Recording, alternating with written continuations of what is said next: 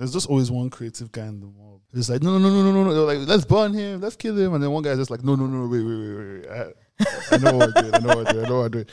Wale, get the ropes. Get the ropes. I know what I'm doing. I know what I'm doing. I know what I'm doing. I know what I'm doing. I know what I'm doing.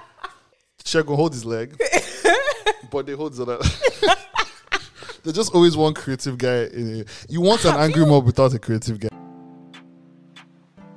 Hi. Welcome to Two Truths and a Dirty Lie, a podcast about facts, figures, and weird things from the past. I'm your host, Des, and I'm Tim Tyre. I'm also here sometimes. he's always here. I'm always here. li- He's literally always here. I've been trying to get rid of this I'm actually- man for years. I'm not part of this podcast. I just I show lit- up. so, which is true? Yeah. Did a woman who eradicated a tribe become a saint?